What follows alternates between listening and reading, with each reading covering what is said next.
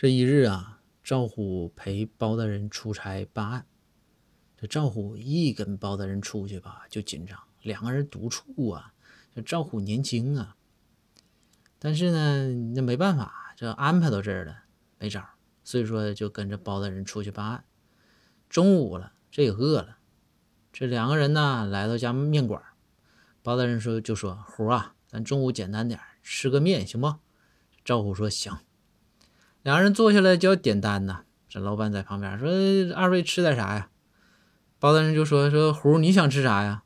这赵虎说：“嗯，大人，那跟您一样就行。”这包大人说：“那好吧。”说老板啊，来两碗面。这一说完，老板写了个两碗面，扭头刚要走，然后赵虎就喊：“老板，等会儿，我也两碗面。”